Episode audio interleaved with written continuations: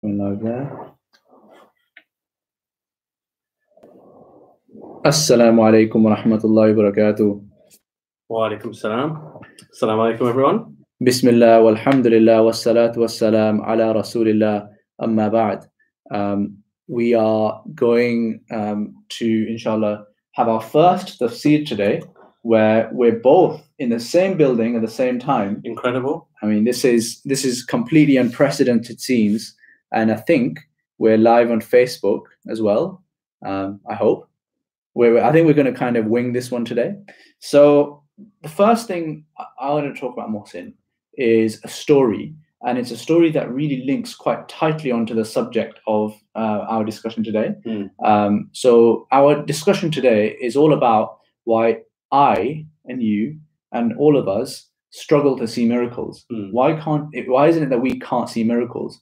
But let's have a look at a miracle. So um, a really powerful miracle for me personally was the miracle of Musa alayhi salam. Mhm.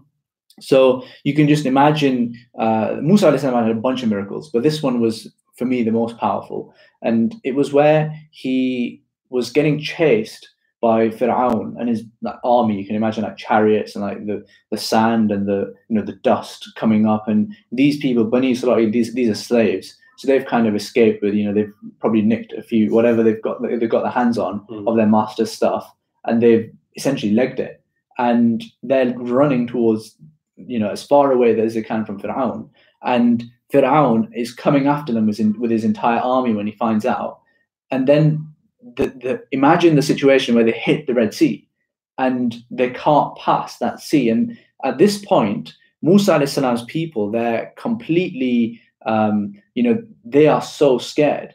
They uh, فلما تراءى الجمعان قال أصحاب موسى إنا لمدركون when they saw this Jam'an, this huge confederacy, this huge army, they said, We've been caught, you know, we've been found, we've been found. Um, and then Musa alayhi salam, at this point, he says, قال كلا إن, uh, إن معي ربي سيهدين. And he said, Nay, uh, my Lord is with me and he will guide me. And the people were like, Musa, what are you playing at? You, you've literally led us to a sea. There's a sea in front of us, and then there's Pharaoh's m- marauding, murderous army who's got a track record of murdering babies in the background. like this is a this is literally a rock and a hard place. And then Musa alayhi salam whips his staff out, and he, you know, he taps the sea, Mm. and you you can imagine the, you know, the complete skepticism that his people would have had. Mm. Like, what is this man doing with a stick and like splashing the sea? yeah. And then if you saw before your eyes, if you saw before your your eyes at that point the sea opening up, like literally two walls forming and a path forming in the middle of that sea, like you would have believed, Hmm. right?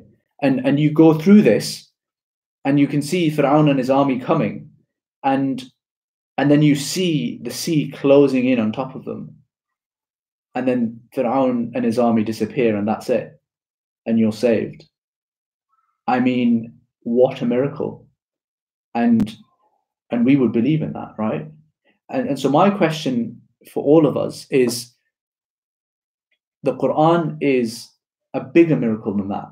Mm. The Quran is the biggest miracle. It is the miracle that Allah subhanahu wa ta'ala gave Prophet Sallallahu it is the miracle and yet we don't appreciate it if if we really appreciated the quran i think it should have i think the same impact Mhm. um, as uh, you know us standing in front of that red sea Yeah. and and seeing it part so um, i suppose this is now coming back to the discussion for today itself i mean why are we discussing this today so the ayahs that we are, that i wanted to talk about today are uh, in surah baqarah um, and the ayahs are right at the start of um, uh, i believe the second half of the second juz and it starts بعد أعوذ بالله من الشيطان الرجيم سل بني إسرائيل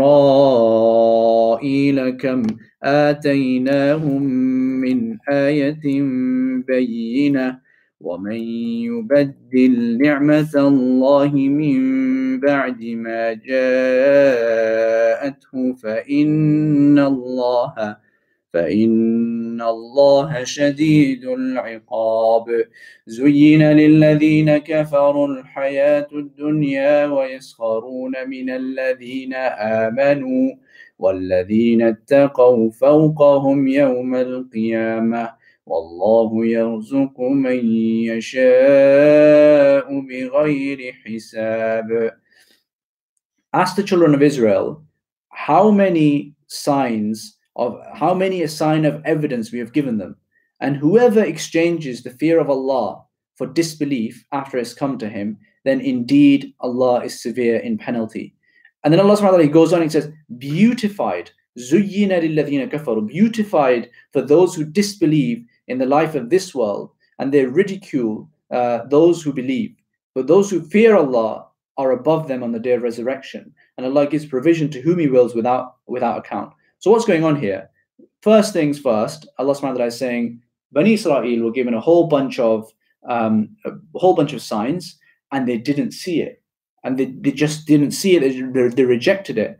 And they were actually given a whole bunch of benefits and fawaid and ni'am of Allah subhanahu wa ta'ala. And after all of that, they still went for disbelief after all of that.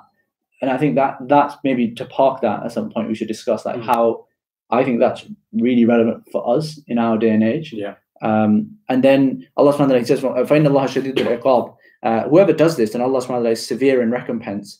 And then after that, the second bit of this, uh, the second verse that we're going to look at, that this life has become somehow beautiful for for the people who are uh, you know non-believers. Mm. And the, the reason why it's become beautiful is because uh, there's a huge focus on this life because this is it for them. Yeah. But for us, there's there's a much bigger um, perspective here. Uh, and then Allah subhanahu wa ta'ala, He goes on and He says, Wallahu yarzuqu man yasha'u bighayri hisab. And Allah gives provision to whom He wills without account.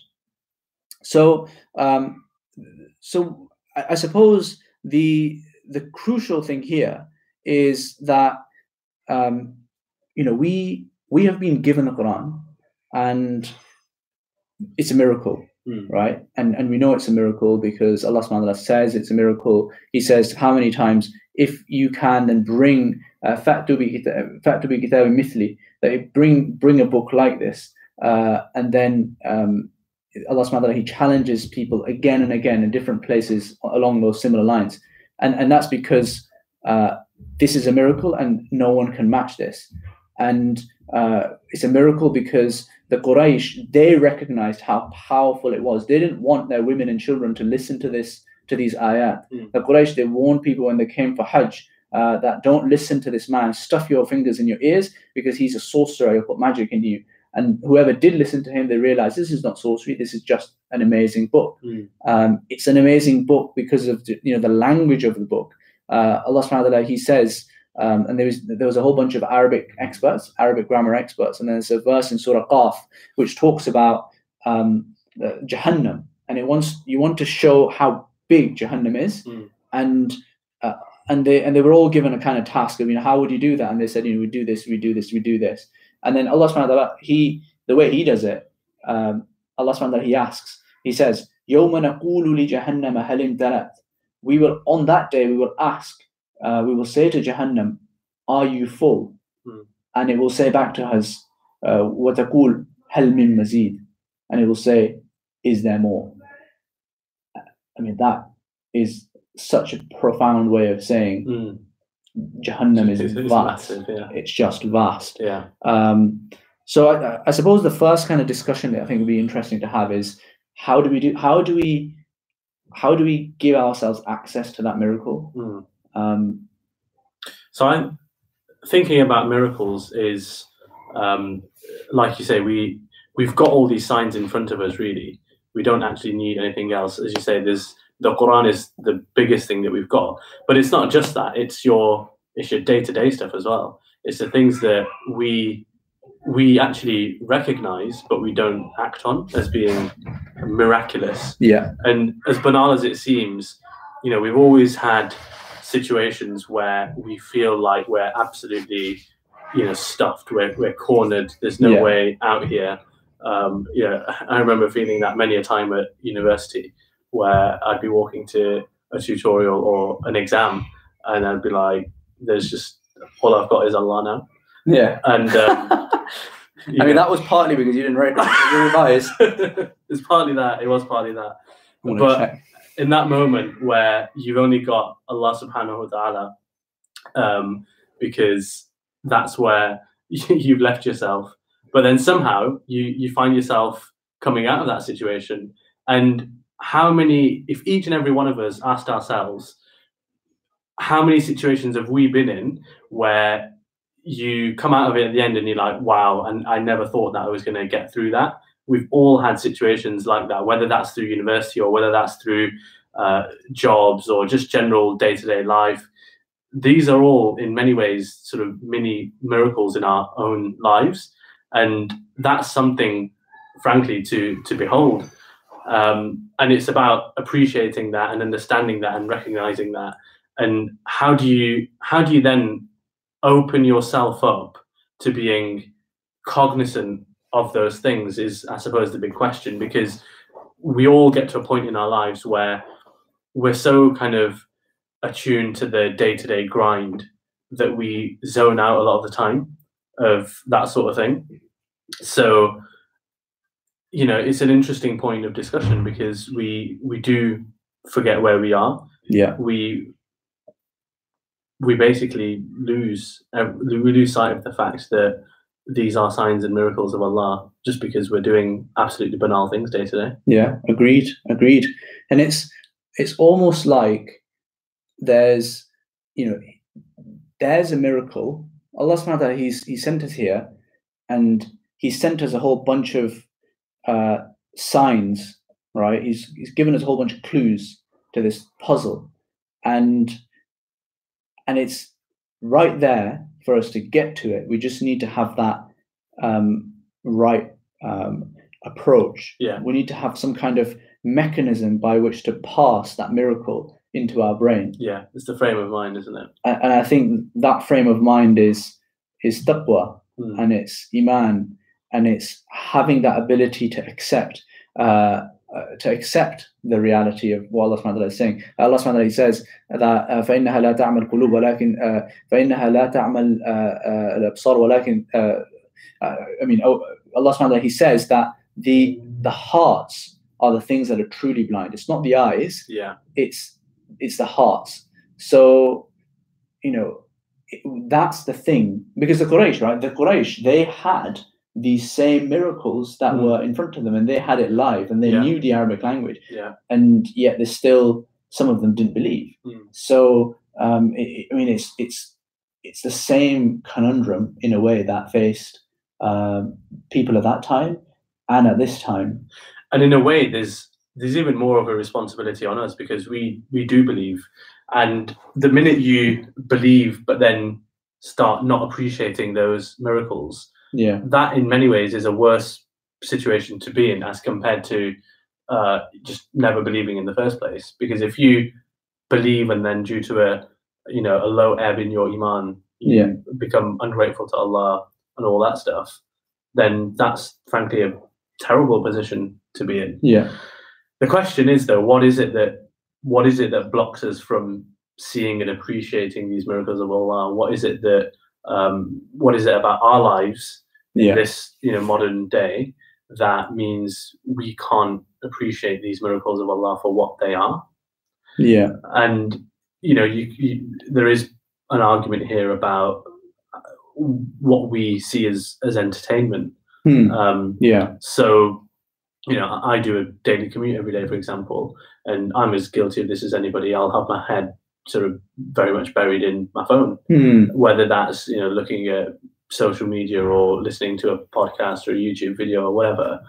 Um, but how much time do we actually take in our lives to just uh, sit and reflect and look beyond our phones, frankly? Hmm. and I don't want to because I know there's you know there's all sorts of doom and gloom about phones, and they do do a lot of good stuff actually. yeah. Um, so I don't want to sort of go down that road, but it's more about kind of understanding that we need to have a broader vision. Yeah.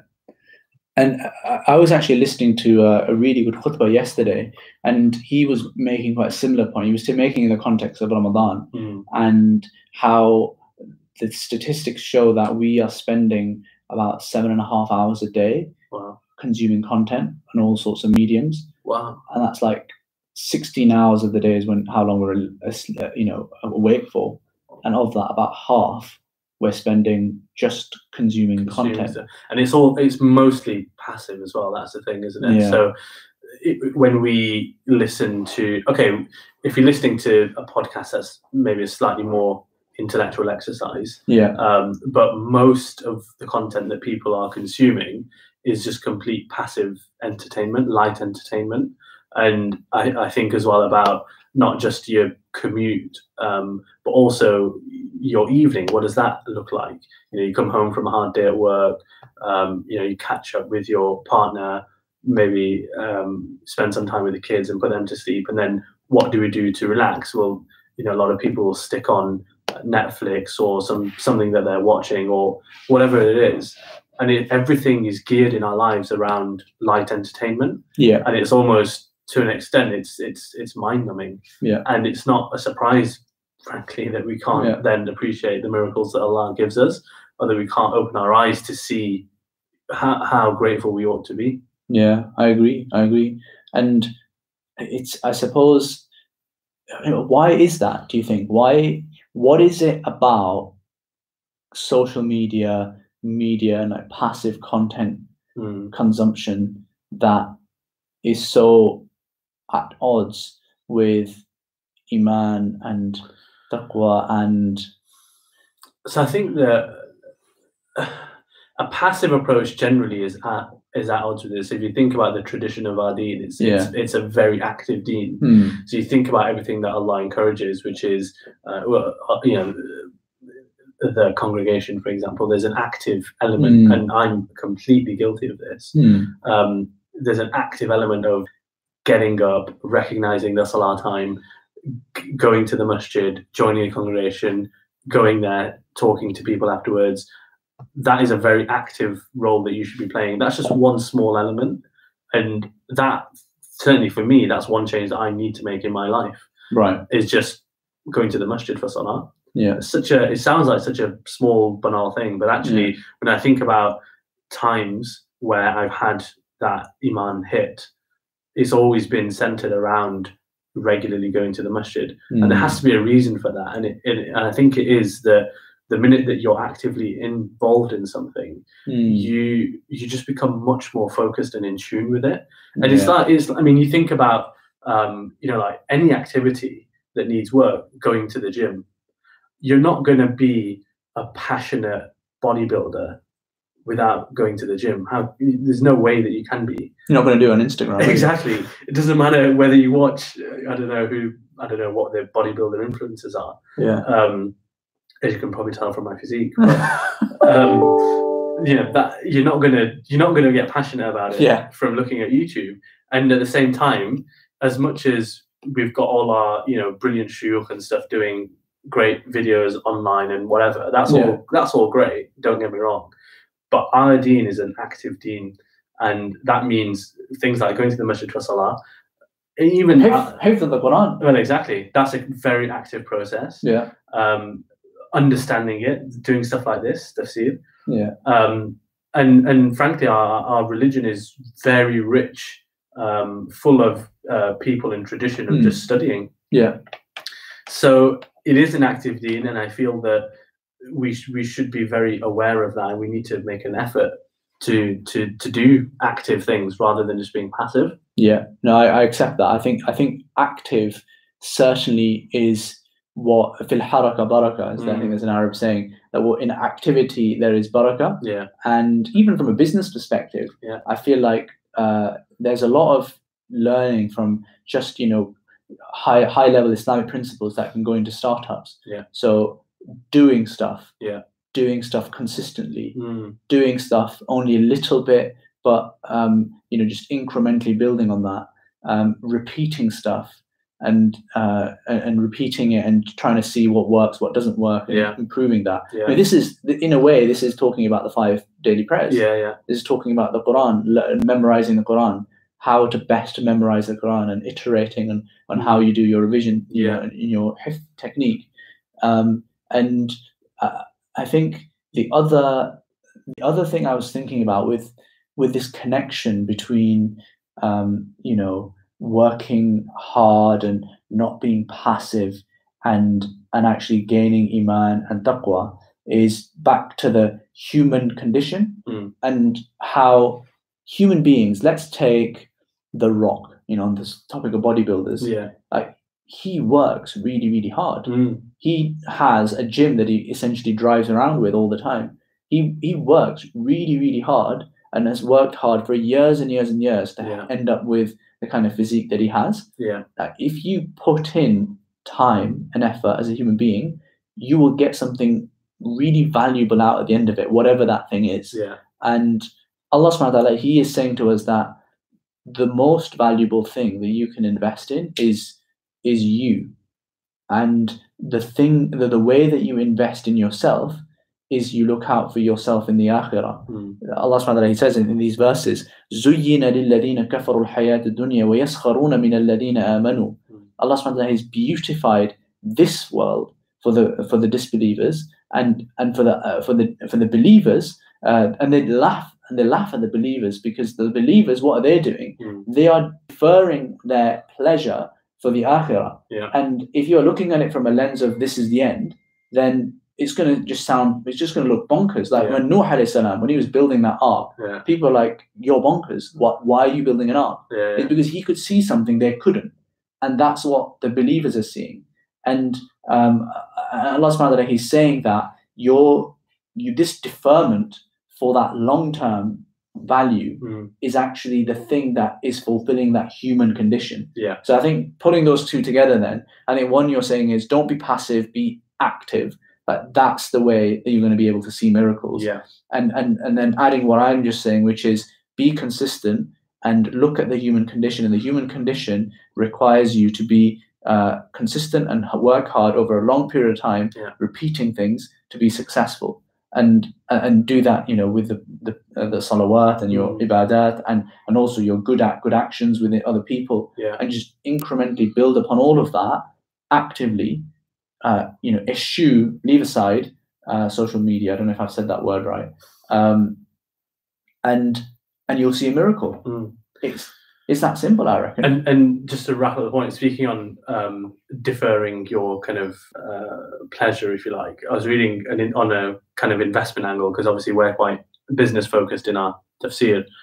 I was list, uh, reading, sorry, an interview with um, Charlie Munger, the um, uh, Warren Buffett's mate who founded Berkshire Hathaway with him, oh yeah, and he was talking about how good lad. he, he's a sound lad. Um, he was talking about how when he was a lawyer back in the day, um, he was saving up his, you know, his money, and he was saying that at the end of 13 years, I had, you know, like 300 grand worth of assets, and he was saying that most of his peers had just, you know, spent the money and lived like a pretty nice life.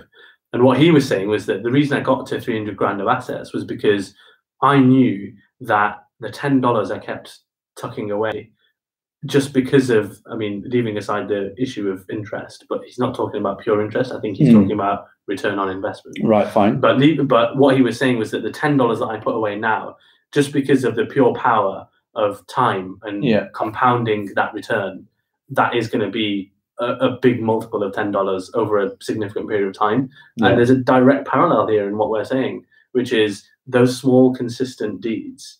You know, inshallah, we're gonna we're gonna see that one day. Hmm. But we've got to actually put those ten dollars away now.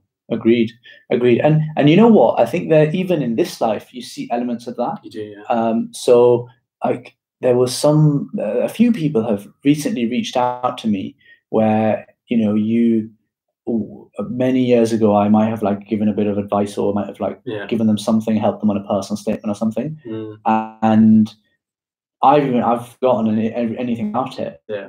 And yet they remember, and they then many years later they reach out and they've become quite successful or Yeah, whatever yeah. and you know they, they are really grateful for you for doing that and in a way that's like a you know a, a worldly example of the kind of thing that we're talking about Yeah. uh, and, and like there are many hadith about this like you know the the hadith about the man who fed the dog uh, the water when Mm. he climbed into the well and that was a thing that saved him from jannah uh, from from hellfire Yeah. Yeah. Yeah. because he, he fed a dog. He literally and the prostitute who fed a cat. Yeah.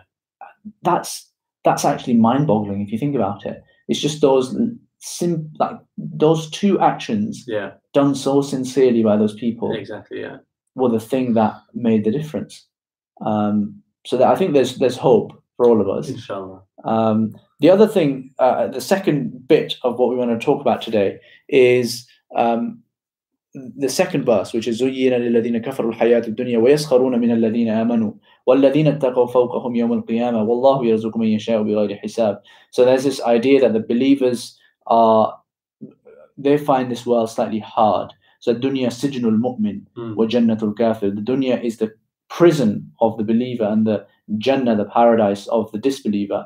And uh, and this verse is talking about how the disbelievers they scoff and they make fun of the believers. Mm. Uh, and then Allah subhanahu wa ta'ala says, but in the, in the day of judgment, the believers will be above the disbelievers. Wallahu yarzuqu man yasha'u bighayri hisab. And Allah subhanahu wa ta'ala, he, he gives rizq to an- anyone bighayri hisab, without any hisab. Mm. So, uh, I suppose the, the the basic point uh, of what, what we're getting at here is that um, we need to see life as it is.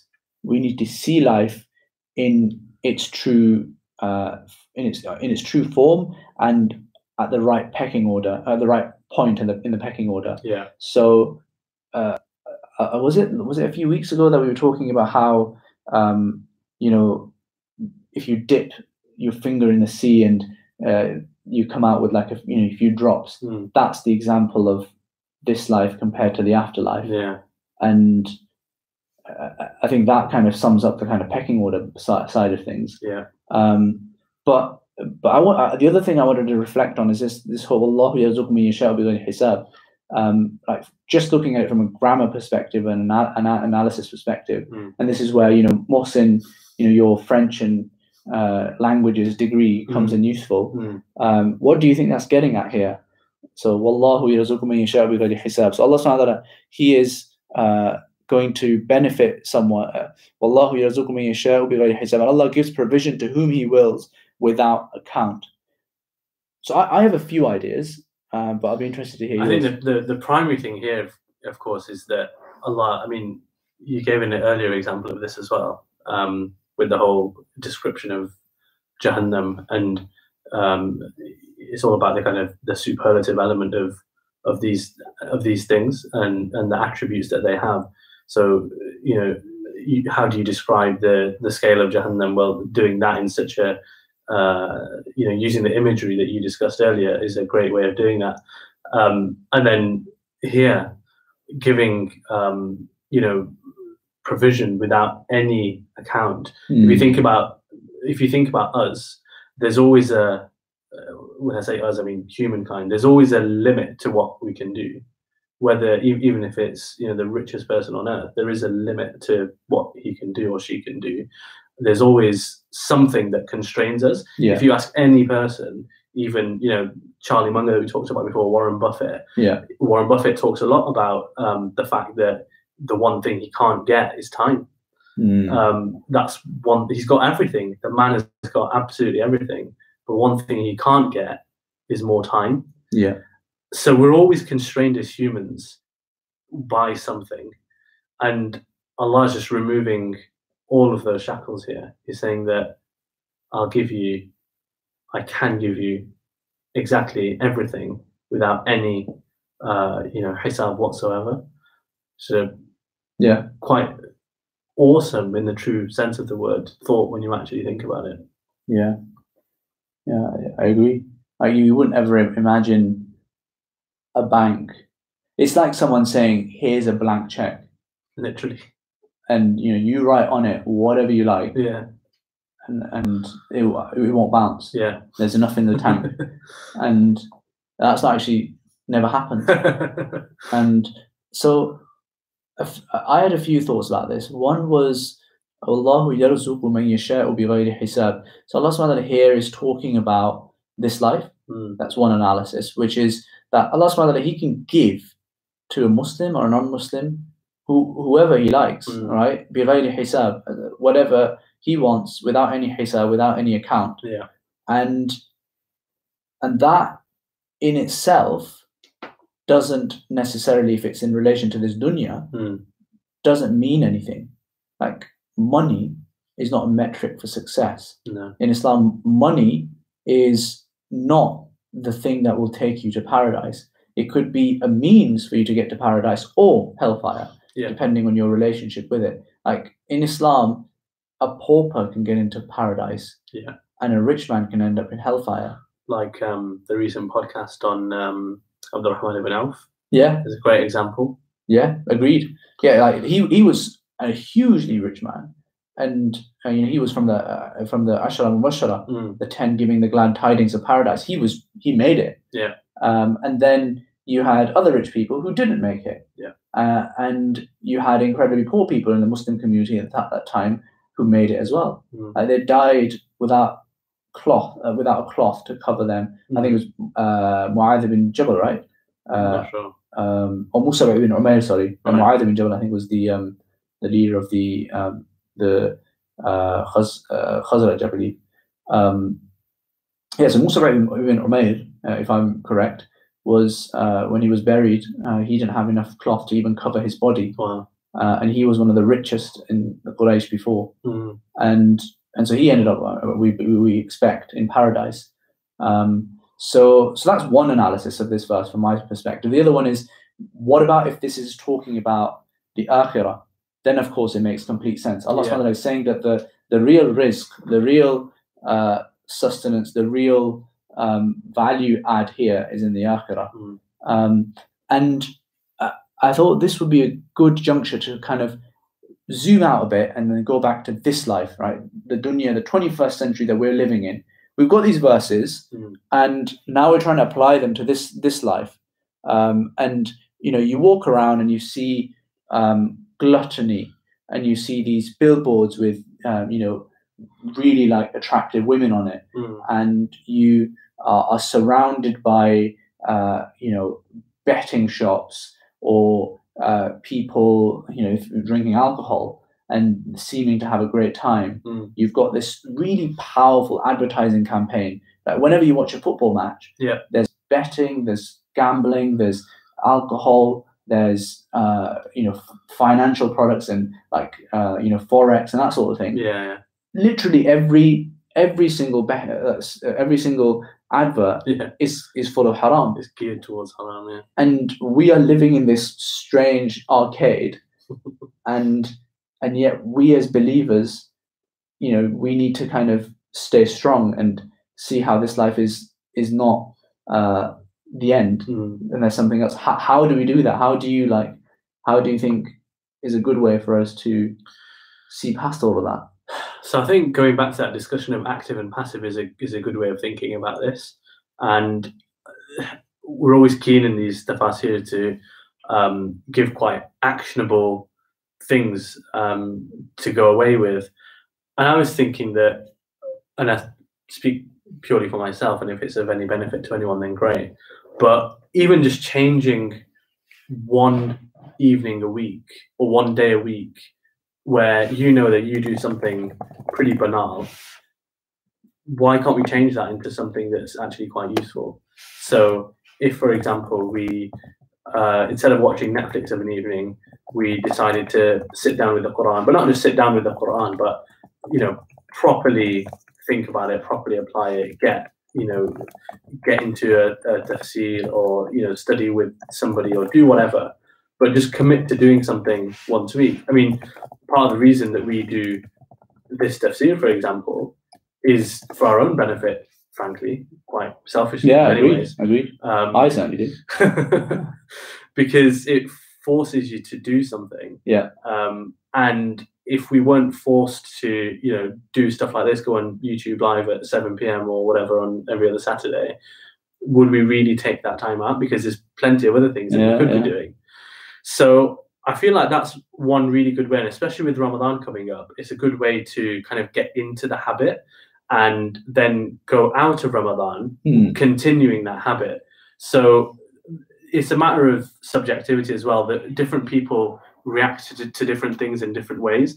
I know, for example, with me that when I um, if I go to the masjid a lot, then it has a good impact. Like a lot of people will say that as well. But also when I just study the Quran a lot. So, you know, for me, an action might be every, I don't know, Thursday evening or something. I'm going to literally spend half an hour just with the Quran and a Mhm. textbook or something. And everyone will know what gets them going. You know, what is it in that in that time of the peak Iman level? What was it that got you there? Hmm. Like people will know that. It's different for everyone, I think Yeah. but maybe focus around that. Like if you Yeah. know that something gets you going, just go back to it because the the deen is, um, you know, yes, there are some basic principles and stuff, but we, we've all got our own path to Allah. I think a really good way of approaching that is, uh, like you're saying, um, you know, you, there needs to be consistency there, and it needs to be fitting into your lifestyle. Think about it like healthy eating or a diet regime, right? Yeah, Um, I so I have like yo-yoed up and down with my weight, and I used to be, you know, really chubby, Mm. and then I lost a lot of it, and then I'm now kind of creeping up, and I'm now to fight back down. Mm. And I find that when you're dieting, then you go about two, three weeks and of consistent dieting and exercise and stuff before you start seeing results. Mm. And the problem is that a lot of it, a lot of the times, I will stop doing it. I'll stop doing the dieting bef- just before. just before Yeah. I might cons- uh, sustain it for one or two weeks Mm. and then I'll end it. Yeah. And I, and the point of the whole diet was to try and see the returns. But once you get to that third week and fourth week and you're seeing those returns, yeah, then you're at the point of no return. yeah, yeah. And and the snowball effects kicks in, and you know, and it's all like positive, like um, you know, vibes. yeah, positive vibes, and uh, it's like a positive circle. Um, I, don't, I can't remember the exact word I'm looking for. Vicious circle versus virtuous circle. It's Yeah, a virtuous cycle, and and because of that, you know, someone's complimenting you because of you know how you're looking, and Yeah, uh, you know your wife's happy with you, uh, and you know your you, your jeans are suddenly fitting in, you know, fitting you well, and uh, you feel better about yourself, and all of this kind of kicks in, and that means you you're even more uh, zealous about what you're eating and Yeah, what yeah. you're doing, and, and the same is the thing with the Quran and Islam and your relationship with Allah Subhanahu wa Taala. You read the Quran after many years for a day, it's not going to maybe do very much for you no. but you read it again and again and again and again and again, Yeah. and it will. And Allah subhanahu wa ta'ala, he said, uh, Rasulullah sallallahu alayhi wa sallam, he said, "Habbu al-a'mali ilallahi adwamuha wa in qal." He said it for a reason. That the most beloved of actions to Allah subhanahu wa ta'ala are the the, uh, the continuous ones, Mm. the persistent ones. Yeah. Even if they're just a little, Yeah. even if they're just a little, Uh, the most beloved actions. Mm. Like he, he doesn't he doesn't want you to you know become a martyr. He, although that is one of the most beloved actions as well. But he does he doesn't want you to you know spend all of your money in, in charity immediately. Yeah. He's saying the most ahabbul a'mal, like the most beloved actions Yeah. to Allah subhanahu wa ta'ala are the persistent ones, even if they're a little. Mm. So I mean, it, I think that's that's what we have to do. Yeah. We just have to put in the hard yards. I agree. And So- I think and I think it's about being structured in that approach as well. So it's very easy to go away from this and think, yeah, I'm going to do this, I'm going to do that, and I'm going to do blah. But it's the it's the small and consistent Yeah. you've got to remember. So yeah, I, I think what I'm going to do is um, think about what what really gets me um, to those iman highs Yeah. um, kind of extrapolate from that and just focus on one activity, preferably a day, but certainly a week, Yeah. um, to keep it sort of consistent for now and just crack on with that. Makes sense. And I think what I'm going to do, and uh, I need to do this, and it's it's hard, and I know it works, is going back and you know, properly setting aside a time around Fajr or before Fajr or something, and just revising the Quran, Mm, and not just like reading it, because you know if you've memorized it, then it's easy to read it. Yeah. But actually try and like read it, revise it as if you're going to read it to someone. mm, So, and that requires a much more like you know you're concentrating and you're making sure they actually know yeah, what you're reading. Yeah. And you, I don't, uh, it's not as easy to do because you actually have to think about it. Um, but that's I think where I've historically found a lot of benefit because that's the real فَلَا يَتَدَبَّرُونَ الْقُرْآنِ the, the real tadabbur of the Quran is when you're spending time with it Mm. and reading those verses again and again and really understanding how they connect up with the verse before it, the verse after it, Yeah. the verse that came all the way over there because you're confusing with that in terms of this wording. Yeah. And yes, I, I think I'm going to commit to that. Um, And unlike other things, spending more time with the Quran doesn't doesn't ever become a bad thing. Like you can spend too much time with family or your wife before you start becoming a pain, Hmm. or you can you can do something that's not uh, to do with the Deen that's that's good in of Yeah. itself. But if you do too much of it, it becomes wrong. thing. You can yeah. go to the gym too much. You can you know run too yeah, much but there's never too much of uh, a good thing when it comes to the Quran, deen and the Quran. Agreed. Agreed. Um, so I think that's it for from us, folks. Um, if there's any questions, then please do fire away. Um, but otherwise, um, I think that's uh, that's us Yeah. for the day. So yeah, key action certainly for for me and I think Ibrahim as well is find that one thing that you know gets you really fired up. The one thing that you've always wanted to go back to and do in your life and commit to it, inshallah. Yeah, and yeah. جزاك الله خيرا أقول قولي هذا واستغفر الله لي ولكم فاستغفروه إنه هو الغفور الرحيم